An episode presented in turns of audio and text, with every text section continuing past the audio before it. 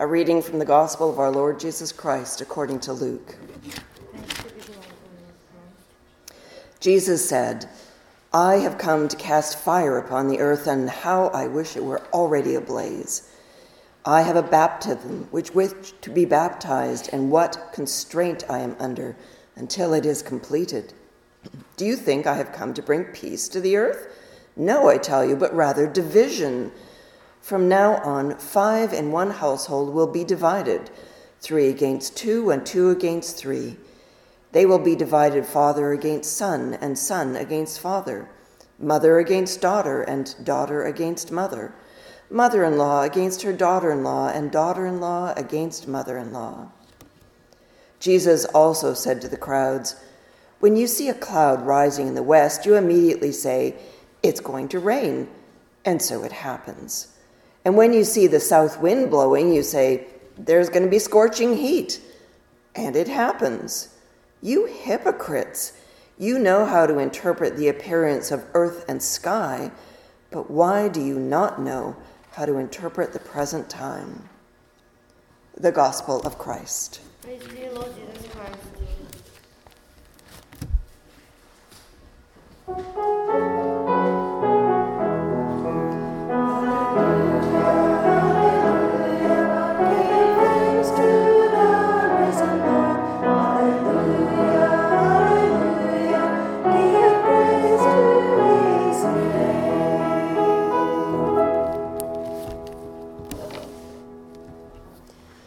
Please be seated. Well, I have to admit, after I talked to Alicia and agreed to do the service today, I looked at the readings and I sighed. These are not nice, simple summertime readings. Jesus says, "Do you think I have come to bring peace on earth? No, I tell you, but rather division." Now, there's a Bible quote you aren't likely to see on any bumper sticker. No gentle Jesus, meek and mild, no easy yokes or light burdens, no kind words about love and forgiveness this week. This is the other side of the gospel, the side that we don't embrace quite so willingly. But one good thing about this reading and others like it is that they remind us that behavior is important, that God has expectations of us, and that what we do, our actions and our attitudes, matter. Now you can sense Jesus' passion and urgency in this passage, but I suspect that we all struggle at least a bit with the very idea that Jesus comes to bring division. We don't like strife and division. It makes us uncomfortable. So we'd all like to think that, well, that can't be about us. It must be about something that happened long ago and far away. I mean, Jesus is talking about stuff in his own time. After all, of course, Jesus came to bring us peace, didn't he?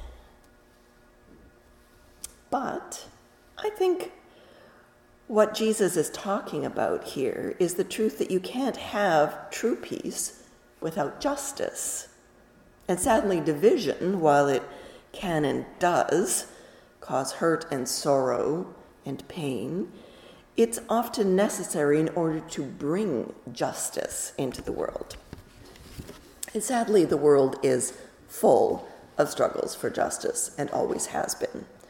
For example, there have been and still are numerous acrimonious struggles over science that resulted from society, including the church, refusing new ideas about planets and stars and evolution and the intelligence of women and justice for the poor and so on. Apartheid wouldn't have ended in South Africa without people willing to risk division and strife. And what about the division and strife caused by the fight to get everyone the right to vote? There was a time when voting was unheard of in medieval Europe, for example, the idea of ordinary men, let alone women or people from other parts of the world voting to decide how to run the country, would have been considered against the natural, God-given order of the world. None of these changes happened without division, discourse, and quite bluntly, a measure of ugliness. The ongoing fight to give basic human rights to everyone has caused, indeed continues to cause, a lot of division and strife. So maybe we shouldn't be quite as surprised or dismayed by today's readings. Jesus says he didn't come to bring peace. But I think the peace he's talking about is the easy peace, that superficial peace that papers things over while leaving disorder and injustice below the surface, hidden from easy view. He's not talking about the deep, real peace of God, but the kind of peace that allows us to sit back and say, well, I'm okay, so let's not rock the boat. I just want things to be nice. So don't say or do anything that might cause me unpleasantness. The peace that Christ does bring us requires a deep reordering of our own external life and our interior life, a reordering of our relationships to one another. It's a costly and a demanding peace that requires us to hold our material goods lightly and be willing to share them, and also to hold lightly our points of view and our comfortable illusions about ourselves and the world.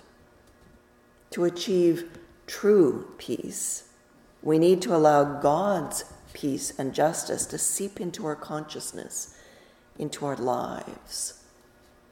And when we do, well, truthfully, sometimes initially we do experience division, externally, of course, but also internally. We can experience division between our desire, on the one hand, to be about God's work of transformation and binding up the wounded and reconciling, but on the other hand, our reluctance to commit ourselves and our fear that the cost just may be more than we want to pay, that the cost may indeed be too demanding of who and what we are currently. And so we vacillate, we compromise, we try to explain away the challenge that the gospel holds out to us. And by doing so, we let the status quo continue. We all face this discordant pull in different directions at some level or another. The desire for meaning, the desire for things to be better, the desire to follow God's way, but at the same time, the tug towards that easy path. Now, unlike the early Christians, we aren't dealing with division and strife simply because we're Christian. In part, this is because of the long ascendancy of Christianity in the European world and those areas like here that were colonized by them. But if I'm honest, I suspect it's also partly because we so often fail to actually live into the gospel in any depth that, quite frankly, we're pretty indistinguishable from the people around us. Throughout Luke's account, Jesus announces a new community. He calls it the Kingdom of God, where all those in need are cared for, where forgiveness is the norm, where the poor are privileged, where wealth is shared rather than hoarded, and where the weak and the lonely are honored. Now, we all know we don't live in the kingdom. We live in a culture that often equates wealth with character, which elevates consumption to an art form, and that teaches us to look out for our own well-being above that of all others. So I think today's reading invites us to consider how much of our time and energy we really spend pushing back against that. We're invited to consider what our personal and congregational life might look like if we took Jesus' words more seriously at home, at work, in our politics, in our life as a church. Maybe we'd experience more of the stress and division Jesus speaks about if we were pushing back more strongly against the usual way of doing things.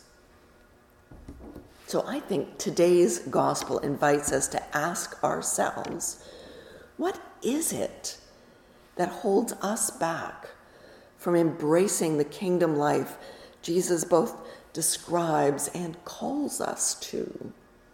What fears, pressures, and stresses distract us from the mission Jesus has for us? Now, of course, none of us likes struggle and division and pain. Even Jesus would have preferred to avoid it. So the good news in all of this is that God knows we can't continue the struggle for the kingdom with just our own energy. That way leads to burnout. That's why we gather in communities of faith to support and uphold each other, and why we need a strong relationship with God so God's love and passion and energy can flow through us. God invites us through the agency of the Spirit to partake of Jesus' own courage, his own response to God's will. Working in us and through us, Christ helps us to break down those walls of division one tiny step at a time. Christ upholds and repairs us so that we might become repairers of the world with him. If we truly follow God's way, then it may well be that our efforts will lead to strife and division, not least with those who, quite frankly, like the way that things are. But it will also lead us into the deeper sense of the peace that God gives, the peace that passes all understanding, the deep peace that we receive when we do follow God's way.